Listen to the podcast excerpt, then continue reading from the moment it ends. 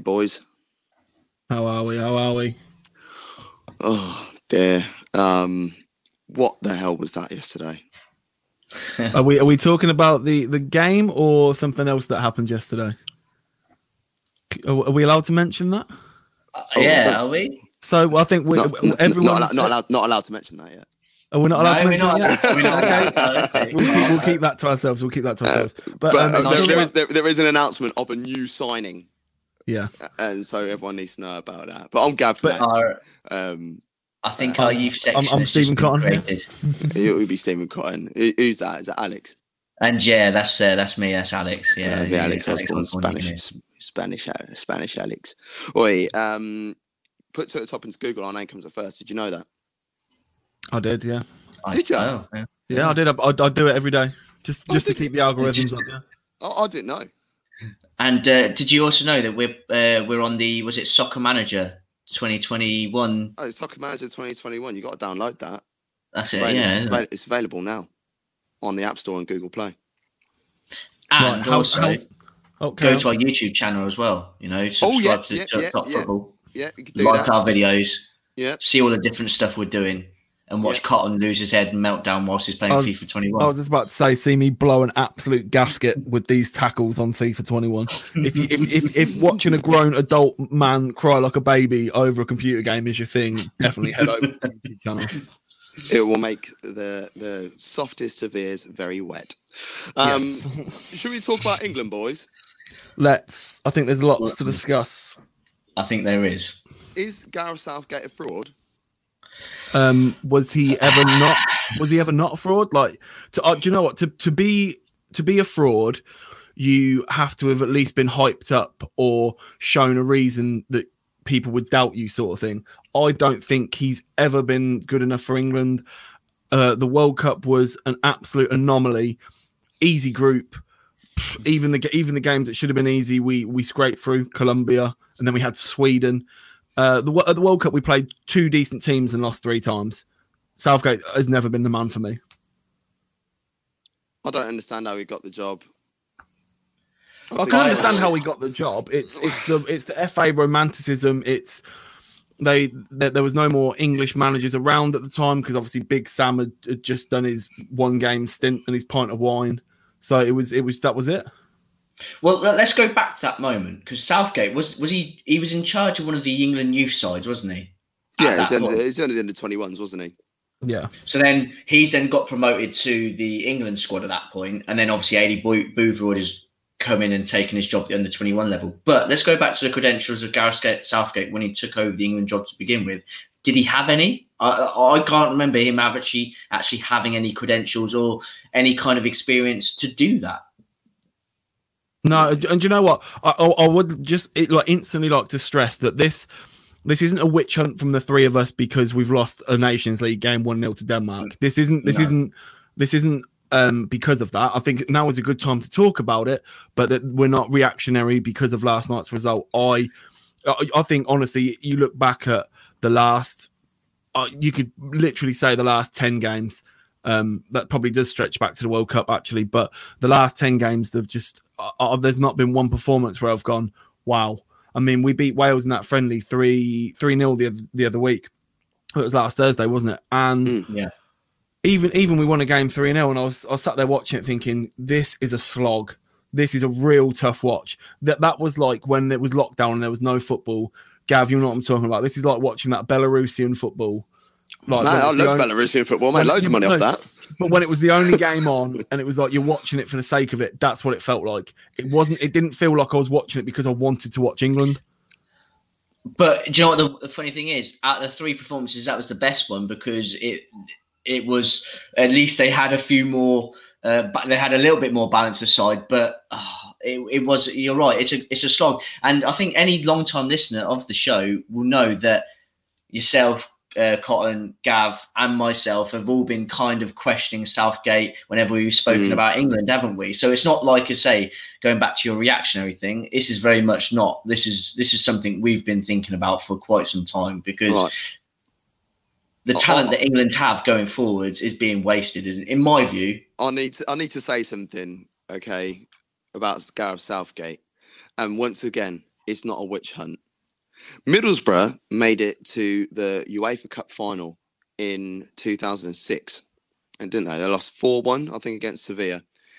Yeah. And after surprise, Sevilla winning a Europa League / UEFA Cup final. Do you know what? Surprise. Imagine my surprise. That's almost as obvious as putting two at the top into Google and our name coming up first. But off the back of that, Steve McLaren ended up getting the England job, right? And who took over at Middlesbrough? It was Gareth Southgate. So he was at Middlesbrough from the 7th of June 2006 until the 21st of October 2009. They played 151 games and a win rate of 29.8%. How the hell did Gareth Southgate then land a job with the England under-21s?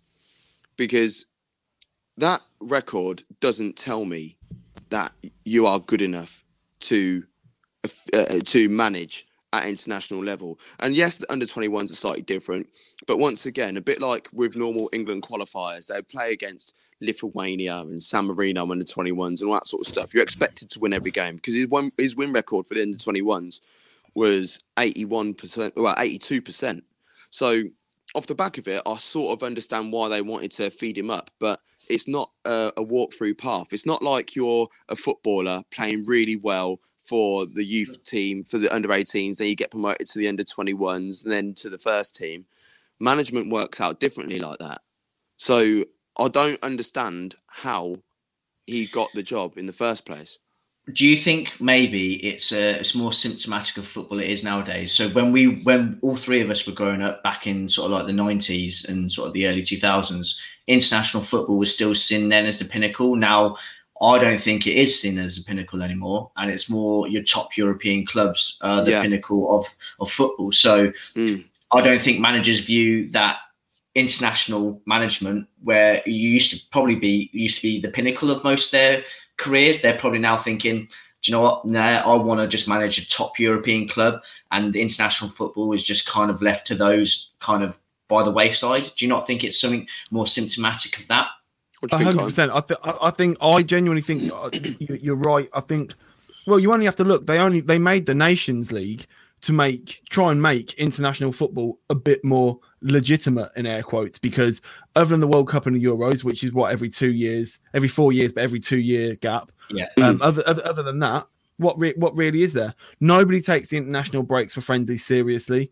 I mean, does anyone even really take this Nations League seriously? I don't. It's not. I think it's an English mentality. It's a little bit like the Europa League. You know, English clubs, well, not necessarily clubs, they do have a bit of a say in it, but it's more of the fan base. You know, we don't care. Mm. We're like, we honestly couldn't give a shit last year, year or so ago, whenever it was, when we got to the semi-final. But when we got to the semi-final, it was like, ooh, we care now. You know, we might win a trophy. But it doesn't really have that much importance. But we have to have international football if we want to have Euros, World Cups, African Cup of Nations, Copa Americas. There needs to be a way of sort of making it lucrative and enjoyable. Like the Nations League, I thought they were going to use that instead of using qualifiers. And that's the sort of way it was sold to fans. And then next thing you know, as well. Next thing you know, it weren't there. Gavin, Can you still explain to me the rules of how winning the Nations League works and what playoffs mean what and who gets what? This is one of the first shows. This is one of the first shows we ever did. Was that right? And I watched it back and I was like, I don't actually. It's been about 18 months. Could you actually tell me now who gets what and who? Because I honestly thought the winner goes straight through, but it's not. It's not even that simple. No, they go to a playoff. No. Just quickly, like you were saying about when we got to the semis in the Nations League last year and there was a good feel factor, I'm telling you now, the only reason Southgate is still in this job is that summer of 18. And it wasn't necessarily the football we played. It was the fact that it brought the whole country together. The weather was ridiculous. Everybody was in beer gardens every day. That just the feel good factor for the country was unreal. Like even my mum texts me saying, "Son is coming home." Like the whole nation that just didn't care about football was just suddenly all about it, and it was lovely. But Mrs. Cotton doesn't even care about football either, does she? No, she doesn't. No, it was an incredible feeling, though, weren't it? It was. We were all meeting up. We went to this in Northampton. We're all from Northampton. And we went to the Spinney Hill. The garden probably holds normally about 100 people max. There must have been about 2,000 people in there. Yeah. Beer flying everywhere. We're celebrating goals from. I mean, I against Panama, against Pina Colada. I mean, that World Cup, I easily. I must have spent £1,000 that month because I was 3 weeks. I was signed off work. So I had a car crash. Yeah, and we were refurbing the pubs, so I had the whole World Cup off. And what we watched every game, so sometimes 3 games a day, 5 or a pint, easily. It was silly, but yeah, that is probably why I think Southgate is still in it now. Yeah. One of the things I wanted to bring up, and obviously I brought it up with you guys this morning, and it's kind of why we're doing this. I don't know whether this leads back to Southgate, but I think, and I think you guys might agree, I think you do agree, that at the moment in the England setup and the England squad, there is some attitude, behavioural and cultural problems within this setup and this group of players. Do you think this is why he set up that leadership group? Because it's got Maguire in it, which I don't think he should be. Connor Cody's now in this leadership group. What is that about? Can I just interrupt you? Sorry for a second there. So this leadership group sounds very. And I try not to make this about Arsenal at all. But Gav, you remember this when you remember when Unai Emery selected those 5 captains, right? Yeah. Well, what's the saying? The saying goes back to NFL, right? When you've got more than one quarterback, you don't have a quarterback. So using that logic, when you've got more than one captain, you don't have any captains. Okay, it's great. Yeah. It's great having leaders all over the pitch. That's fine, but you still need that strong figurehead, someone to follow, to rally behind. And this whole Cotton's point about the poor attitude, it seems to be a lackadaisical mentality. It all goes back to the fact that there's not strong leadership, and that comes from the top. And another thing as well with. And this is no disrespect to players that are seen in this role at their club or they have the qualities at their club. But someone like Connor Coady, right? He may have played 500 games for Wolves. He might be the locker room leader, right? But he's been in the England setup for 10 minutes. You should earn that. The players in that dressing room that should be commanding or should be in this leadership group. I'm looking at players like Jordan Henderson. I'm looking at Kane. I'm looking at players that have been there for a long stretch of time that should be dragging these players along. Yeah, and they're like staples of the England squad. Yeah, fair enough. Yeah. Coady might have these leadership qualities, and he might be seen like that at Wolves. But does he play? He does play for Wolves, doesn't he? I'm not making that up. Yeah, no. He does. Absolute brain fart, and I was like, please don't keep saying he plays for Wolves if he doesn't. But even if he has those qualities for Wolves, it doesn't mean that he can just walk into. And it's the same thing was when Maguire joined United. I don't know why he was instantly made captain. Fair enough, he's got leadership skills, but there must have been players, senior players at that club that have been waiting their turn, or that do. People like Juan Mata. Juan Mata does a lot for the club. He always speaks to the fans, etc. I know it's a sidetrack on United real quick, but that's what I mean. People like that should be captain material, not someone that's only been in the setup for 5 minutes. Well, do you remember when Beckham was captain for England and everyone was going on, why is Beckham captain for England when he's not captain for Man United? And you've got Steven Gerrard there, you've got John Terry there. All of these players that were captain for their clubs weren't being captain for their country. But because Beckham had been there for a while, he'd been there before, Gerrard and Terry had come in, and therefore he had then earned that. He sort of paid his dues, hadn't he, for England? He selected his England captain, wasn't it? This is exactly the same situation. He was going to start every England game as well. I think that's why they picked Kane on that one. And Beckham has experienced everything. By the time he was early 20s, he'd already had an effigy hung up from him during a World Cup. He'd been through literally everything. And then obviously the Greece free kick dragged it back to being from people hanging him in the streets to him being everyone's favourite player. Yeah. But my point is about that was though no one was questioning Steven Gerrard and John Terry as being bad captains, were they? But obviously Connor Coady coming in, I mean, you can't really say that captain of Wolves. Might be captain of Wolves. It's not the same level as being captain of Liverpool, Arsenal, Chelsea, Man United, whoever is it? So is he going to have that respect from the other players to begin with? Do you know what? I hate to be blaming the youth. I mean, us 3 aren't spring chickens anymore. I mean, all of our ages. I still get ID'd though. Yeah, but so, yes, that's fine. Technically, listen. When all of our ages, I got ID'd the other week. I was literally went to go buy a lighter, and they were when all of our ages start with a 3, Gavin, we are old. But I don't want to be Boris with the lockdown and blame it on the youngsters. But you look at that squad, and when we say like behavioural issues and attitude issues and culture issues, you look at that squad, and it's very, very noticeable in the last 2 or 3 months, obviously with lockdown and stuff.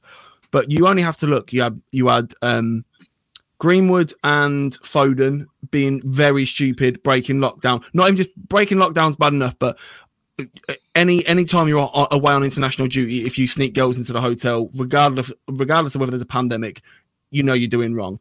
You have Kyle Walker driving up and down the country during a pandemic, shagging prostitutes while his missus is whatever. Like, there's another thing. Then you've got Kieran Trippier getting involved in betting scandals. Yeah, Trippier and betting scandals. You've got even the other week after seeing what happened to Foden and Greenwood, you've still got Sancho, Abraham, all turning up, having a party. Whether people knew about it or not, you still know what you're doing is wrong. And Grealish. I bet Jack Grealish is happy all of this is out because everyone's forgot about it. Yeah, exactly. But Grealish rolling around in the streets doing balloons and stuff. Now, I hate to pin it on all the youngsters, but this is where we need that leadership group. And I think this is why it's been created, to just drag all these players to one side and be like, lads, stop fucking around. You've been given the opportunity to play for your country. This isn't you're not in the under 18s anymore. You're not going out on a Saturday night trying to shag birds at 18, telling them you're a professional footballer. This is the big time. You're playing for your country. The issue is, though, one of those players that are in this leadership group is getting involved in scraps in frigging Mykonos. Yeah, exactly. No, but that's what I mean. So then it's, I understand where you're coming from, but then what is the point of this leadership group if people that are in these areas of power aren't even able to stand up and be counted for properly? Well, exactly. That goes back to the point a minute ago where Maguire, I don't think, has any right to be in that group. Not just because of the Mykonos thing or whatever, but it's honestly the attitude. And the problem is as well, it's the English attitude towards it as well. Like, obviously, Maguire got banged up for having a fight in Greece, right? Whatever happened, or involving his sister, or whether they were trying to extort him, whatever the situation. And I hate to bring this into it, but because he is a white English male, the press and all the England fans saw it as, way, Maguire getting into scraps on holiday in Mykonos, don't we all? I bet he'd had a few. Now, oh, could you imagine if that was Raheem Sterling? If that was Raheem Sterling out in Mykonos having a scrap, whether he was defending his sister, etc., whatever the same case with Maguire, do we really think that would have been? Do we really think the answer would have been, go on, getting stuck in? It'd be, he's arrogant. He shouldn't be so bloody flash. He shouldn't go into nightclubs and fucking. He should be locked up.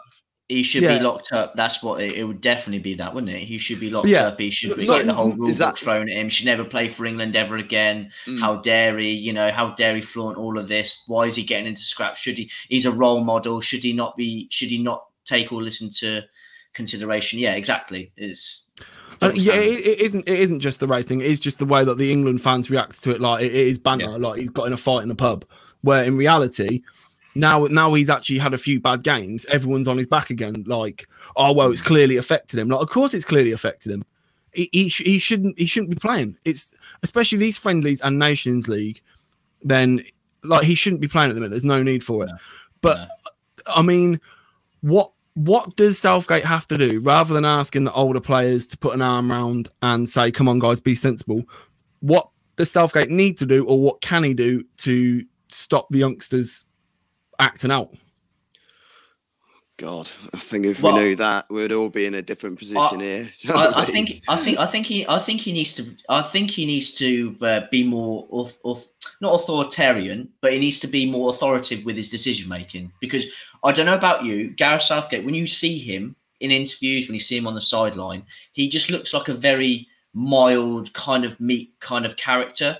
And it's not somebody who's going to animate strong leadership. When you saw Alex Ferguson on the touchlines and interviews, for example, even for all his faults and recent results and downhill, Jose Mourinho, when you see them, they seem very strong, very resolute, very authoritative characters. They're players, they're either going to love playing for him, or they, if they're not going to love playing for him, they're not going to play for them, and they're going to find themselves at a different club. Now, yeah, I don't get that from Gareth Southgate. I can't imagine Gareth Southgate going into that changing room after the Denmark game and giving any of those players a bollocking.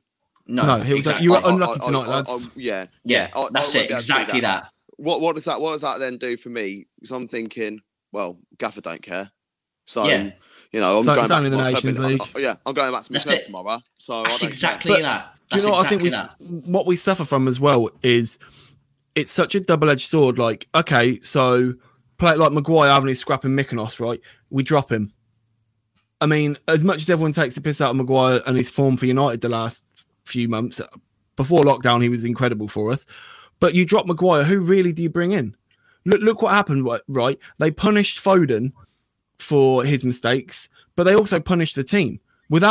He was playing very good, and the games even yesterday was screaming out for a player like Foden for some creativity. Like Grealish, yeah. I don't know why they didn't bring. Yeah, he doesn't fancy Grealish.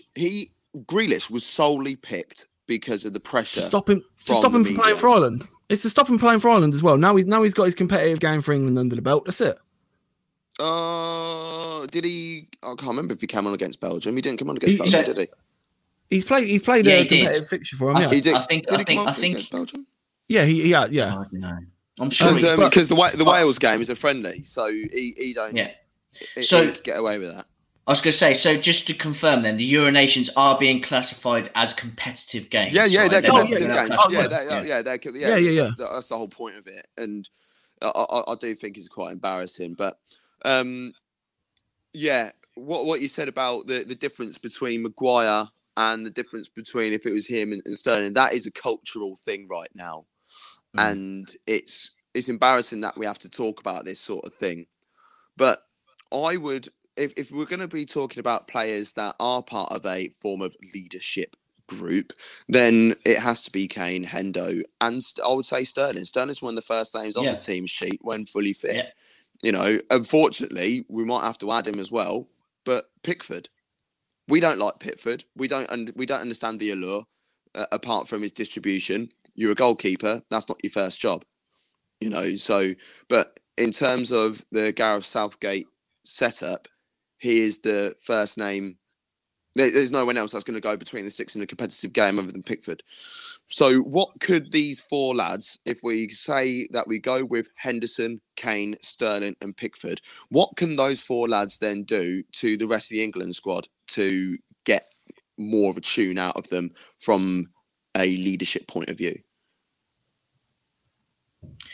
I mean, personally... it sounds like a really difficult question, but it must be something. Well, obviously, they're going to lead by example, but to me, this is where I become a bit more old-fashioned. I still believe that you should have strong leadership from your manager, and you have a strong captain, and then everyone can rally behind there. When you've got four people, no one really seems to take responsibility. No one seems to take ownership. And then I feel like this kind of thing can happen. And that's just my personal view. So if it was up to me, I wouldn't have a leadership group. I would have a strong manager in charge and a strong captain beneath him. And then everyone can rally behind that.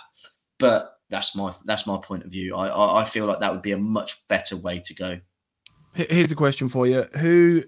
I've got my answer. And I've taken a piss a little bit about his leadership, but for me, that the captain, whether he's on the pitch or not in that England team's Henderson, right?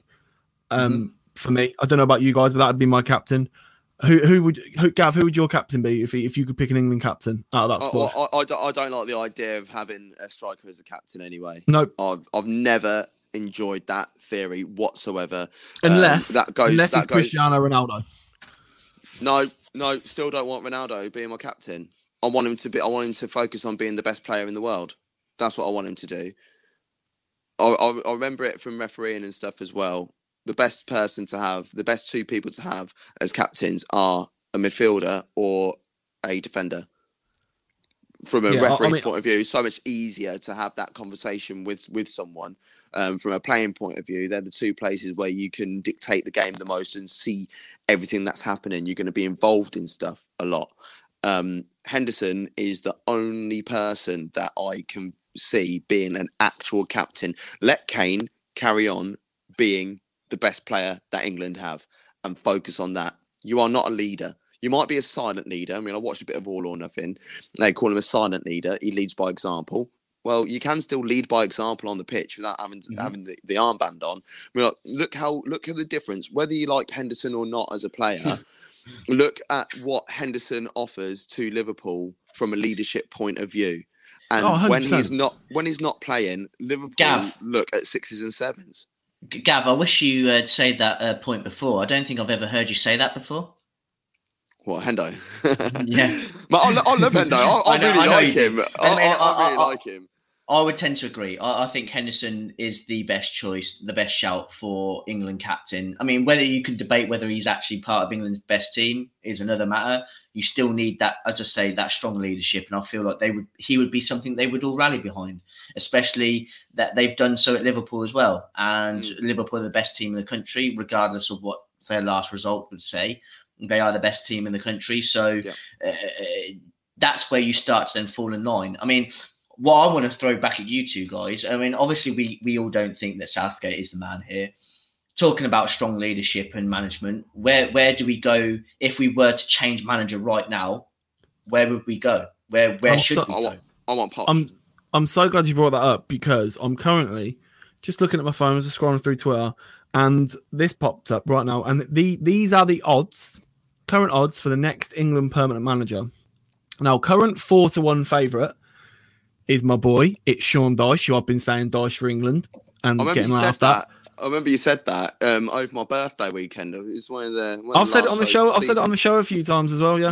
Right. You mentioned it, and it was funny because my internet dipped out. I was in that pub in Worksop, and my internet dipped out at the exact same time you said that, and I think you thought that I was mugging you off. Yeah, like, bye, I'm closing it down. I sort of was, but the more I think about it, the more I don't think it's a bad idea. So here we go. So Dyche is favourite at the minute at 4-1. Your next two picks, Gav, who you thought it would be, are both on 7-1. That's Graham Potter and Eddie Howe. Coming in fourth at 11-1. I don't know why we haven't thought about this. He might also be out of a job come next season. Who knows? Chrissy Wilder at 11-1 wouldn't be too bad for England with the style of football they play. That's going to be a 3 at the back job continued. Then the next few I don't even want to talk about. Frank Lampard at 12-1, Gerrard at 12-1, Phil Neville at 14-1. Oh, come on! Hold on. It gets funnier. And then the last two, Wenger at 14-1, and the last but not least, Brendan Rodgers at 16. Right, so I think we can rule that out. Brendan Rodgers, a Northern Irish guy, will never take the England job. I certainly don't think so. Probably would. But what I will say, right, about the top four candidates there, at least Sean Dyche and Chrissy Wilder, right, I think they're both very strong leader managerial types. I think the examples that they've done with their clubs over the last 3-4 years have shown that. So I would certainly put them two as one of the better candidates, because I think that. Can you see them tolerating that kind of performance last night against Denmark? Can you see them tolerating, in fact, even putting their team out that they did? I know they're renowned for defensive solidarity with their teams, but at least they still have a decent shape when they set up their teams, don't they? They don't completely ignore the attacking aspects, how a team sets up, how it's structural, how they attack an opposition. You know, so I certainly think that Chrissy Wilder and Sean Dyche, especially with their records in the top league as well. I think Sean Dyche shouldn't be slept on anymore. No, thank you. I take my hat off and I apologise to you, Stephen Cotton. Thank you. Because, look, mate, end of the day, he goes out, he's old school, man. He's 4-4-2. But I'll tell you what, if Burnley spent a little bit of cash, I would actually think that they'll be able to do a lot more. Defensively, they are so strong, and it's just the way that they line up. The way they, if they had a creative midfielder, they would be brilliant. Do you not think England and English football just suits 4-4-2? And I know over the years football's changed and developed, and everyone's tried to go more European and continental. And without sounding like Mike Bassett, do we just need to go back to being simple 4-4-2? If you think of a team you could put together right in a 4-4-2 formation for England at the minute with players in form, you could have Kane and Calvert-Lewin up front, Rashford on one wing, you could have Sterling on another. You could have the midfield two. I'd probably depends. Hendo and Rice. Hendo and Rice, or Rice and maybe Grealish, or Rice and Foden, maybe a diamond dish. But then you just have a plain back four, no mess, no fuss. Back four of say Trent, probably Coady and Maguire, and then Chilwell, Pope, and then anyone but Jordan Pickford in goal. Yeah, and that is a solid. And that is, you've got creativity, you've got pace. It's got balance, hasn't it? It's got balance. We just put out. Most importantly, doesn't meant to work, and it's got. But balance. Then you've got options to come off the bench because you've still got Sancho, you've still got, say, Rice or Grealish, you've still got Henderson, you've still got Mount, Maddison, you've still got. Do you know what's more important? You've got two up top. Yeah. Hey! plus, honestly, if you do have two up top with someone like Kane and like Calvert-Lewin, then you do have not big man, little man, because Calvert-Lewin's a big boy, but you've got your slow, big target man, and then you've got someone that can run off him. Because again, let's not sleep on Kane's assist, man. He is good, like bringing the ball down, he's the most creative player that we've got. He scores the most goals. He creates the most. It's annoying that it's the same person. It's because he's perfect for a deep line forward, isn't he? Yeah, he comes deep to collect the ball, but then when he turns to play it onto anyone, there's no one. That's where even at the current situation, wingers should be cutting in behind for him. We should have people cutting inside. He's Teddy Sheringham, but with more goals. Yeah, he's better. He's better than that, but yeah, I know what you mean. In terms of the same mold, that's what I mean. In terms of the way he plays, you could say he's almost like Dennis Bergkamp, but again with more goals. Because Dennis Bergkamp wasn't a prolific goal scorer, but he was very good at linking up your midfield to your attackers, to your wide men. And when you watch Kane for Spurs, he does that on a regular basis. I mean, what was that game against earlier this year where he got 4 assists for all of Son's goals, and he scored the other one. That's Harry Kane all over. Yeah, that's. What the other thing as well is if you were to play Kane in a bit of a more withdrawn role, that 4-4-2 can then become a 4-2-3-1. Yeah, or a 4-4-1-1. Or a 4-4-1-1 or a 4-5-1, depending on where the ball is. And if you are playing that sort of diamond and you are playing Rice, then Rice can come in and sit between the two centre halves and then create a 5 at the back when you're defending. And when you are going forwards, he can then join the midfield and allow... well, not join the midfield. He can sort of like sit on the halfway line, so to speak, and allow Chilwell and allow Trent to bomb down the wing. So that 4-4, it might be a 4-4-2 on paper, but the actual gameplay when you're in possession or when you're out of possession, your formation will be able to change and will be suited to the players that are in the starting lineup. I mean, we all know that when football games are played, they all don't stay in the exact perfect positions as they stay on the pitch, do they? So we know that teams build up and they push their fullbacks high, their wingers come in and become strikers, and their fullbacks are almost wingers, and you've got 3 in the midfield and 2 in defence or some variation of that, and that's how it can play out. But usually when a team sees their formation at the start, that's kind of how they defend without the ball, isn't it? That's kind of like... yeah. When the opposition have got the ball, this is how we're going to fall back into our shape. So, and I think 4-4-2 is a very solid defensive shape. You've got your two banks of 4. It's hard to break through those kind of lines. And I think England, they won the Premier League like that. Atletico Madrid, they've got to a couple of Champions League finals playing like that. They've obviously very much upset the domination by Real Madrid and Barcelona in that league. Personally, I think it's a very alpha formation, as in a club's like, right, we're playing 4-4-2. We're going to be like, we don't care about how many players you've got in midfield. We're playing this formation, deal with it sort of thing. I know football has evolved since the late 90s and stuff, but Man United played 4-4-2. you know, they won a Champions League with it. And they were playing the teams that they were playing on the continent, they were beating. And those teams were playing three midfield and stuff like that. If you've got the right personnel, 4-4-2 is bang on the money. Yeah, absolute bang on the money. But I just can't see it happening. No, but just a little quick, just to answer our question earlier. Jack Grealish came on as a substitute in the Denmark 0-0 draw in the Nations League a few weeks ago. So Grealish that's is him now. Fully signed up to England. Fully English. Well, so yeah, so where do we go from here, boys? Then that's the question, isn't it? Pub. Well, his contract's out. His contract's out in the summer, isn't it? Well, yeah, because it was supposed to be after the Euros, but obviously the Euros got pushed back, so they've pushed his contract back.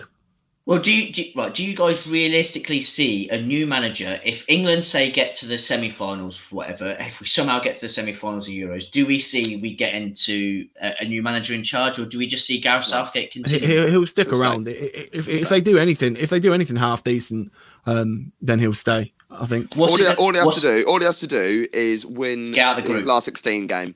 Yeah, win the last 16 game, and he keeps his job. So we're saying if he doesn't get that far, if he bombs out either at the first knockout stage or bombs out at the groups, then we're going to get a new manager. I think that should happen. That definitely should happen. But that's what it's going to have to take. Yeah? This isn't me going out being Johnny Big Bollocks, but we're England. We are England, right? Yes, we should not be going with the, oh, you know, we might get to the quarters, that sort of stuff. Do you think that happens in Spain? Do you think that happens in France? Do you think that happens in Italy? Do you think that all these powerhouses of international football, they will not accept going out any sooner than the semi-final? Germany. Well, Germany do, because they've kept Joachim Löw on for ages. That one I think is the only anomaly. Yeah, that was an anomaly, but I also think that him winning the World Cup helped the fact that he... Oh, 100%. That's why he's still there. He's won the World Cup. Yeah. England got to a semi-final. We got to a semi-final. And the thing about it, it's such... We spoke about it briefly early on in the show anyway, but the fact that we got to semi-final papers over cracks, because we only scored 2 goals from open play, and one of them was a deflection. Every other goal that we scored came from a set piece, whether it be a cross, a corner, a free kick, or a penalty. Like the goals being headed in, obviously. There were a few headers that came from corners and free kicks. And, so that isn't good enough. The players that we've got, the amount of flair and technical ability that we have, and we are struggling against Denmark, Iceland. But this is the problem, right? We're struggling against Denmark and Iceland. What do you think happens when we come up against France or we come up against Spain? We're going to get that. I'm telling you now, right? And this is just the joke that is the French squad depth. France could put out their second 11 and it would still blow us away. Yeah. Based on what's been happening recently, 100%. Yeah. Yeah. I mean, like, you look at the players that can't get in the French squad. It's an absolute travesty. But I can't believe it must only be because the final's at Wembley. But going into the Euros, we were favourites. How? On what planet? On what planet? I don't understand that. I mean, like, I think the only reason why they've done that is because they'll say, like, right, if England get past the quarterfinals, the semi-finals and the finals at Wembley. I think that's the only logic that they can have. Mental. It's like I can't see how, even though I've just turned around, like, we are England, we should be there. No, in terms of personnel, we shouldn't be favourites at all. It has to be France. France have got 5 players in every single position, and they can all play. They can all play. The French centre back situation at the minute is just absolutely disgrace, mate. I feel sorry for Deschamps. I feel sorry for Deschamps. He's got to only pick two or three of those. And you've got Upamecano, you've got Varane, you've got Lucas Hernandez, you've got Laporte, you've got Kimpembe. Like you Laporte can't actually get into the French national side. You could literally start a starting 11 of world-class French centre-backs. If not the best defender in the Premier League. And he can't get into the French national side. Mm. It's ridiculous. We haven't got that wealth of talent. But we like, defensively is the only issue I have with England right now, if I'm honest. Defensively is the only issue. I mean, we don't have the wealth of talent, like in terms of personnel, as you say, like France have got. But when you still look at our attacking talent for England... There is a lot there. You think about it, strikers, you've got Harry Kane, you've got Dominic Calvert-Lewin, then you've got players like Tammy Abraham, Danny Ings, who are still, they still score goals, regardless of what you might think of them. Then you've got Marcus Rashford, Raheem Sterling, Hudson-Odoi, you've got Foden, Greenwood, Grealish, Rice, Mason Mount, James Maddison, Jordan Henderson. You've got all of these players that have done things for their clubs. They are playing very well week in, week out. They're young. Then you've got some of the younger players like Bukayo Saka, Maitland-Niles. Then you've got Trent Alexander-Arnold. England have got a real depth of talent there. So let's not say that they're completely out of the realms for being favourites. But, yeah... France are a different animal altogether. I think that they've been producing players. It's Claire Fontaine, isn't it? That's their famous youth producing academy, isn't it? That's pretty much where they all come from. Yeah, that's my moan about England. Anyway, is that you had enough? Yeah, we're done. Yeah, done moaning about England. Yeah. We've put the world to rights. Yeah, that's as far as we'll get, I suppose. Yeah, so Southgate out, and I weren't really happy with the Belgium game either. We won the game, but I don't really feel inspired by it either. So it's nothing to do with the Denmark defeat. It's something that I've been saying since probably before. Well, we didn't want him there anyway. He's probably a lovely guy as well, but you know, it is what it is. But that's it from us. You can subscribe to the YouTube channel, www.youtube.com/2UpTopFootball. You can follow us on all social media at 2UpTopFootball. And did you know if you put 2UpTop into Google, our name comes up first? Oh, imagine that. Thanks, everybody. From myself, I'm Gav Mac. That's Stephen Cotton. Ta-ra. And that's Alex Osborne. Cheerio. Cheersy, everybody.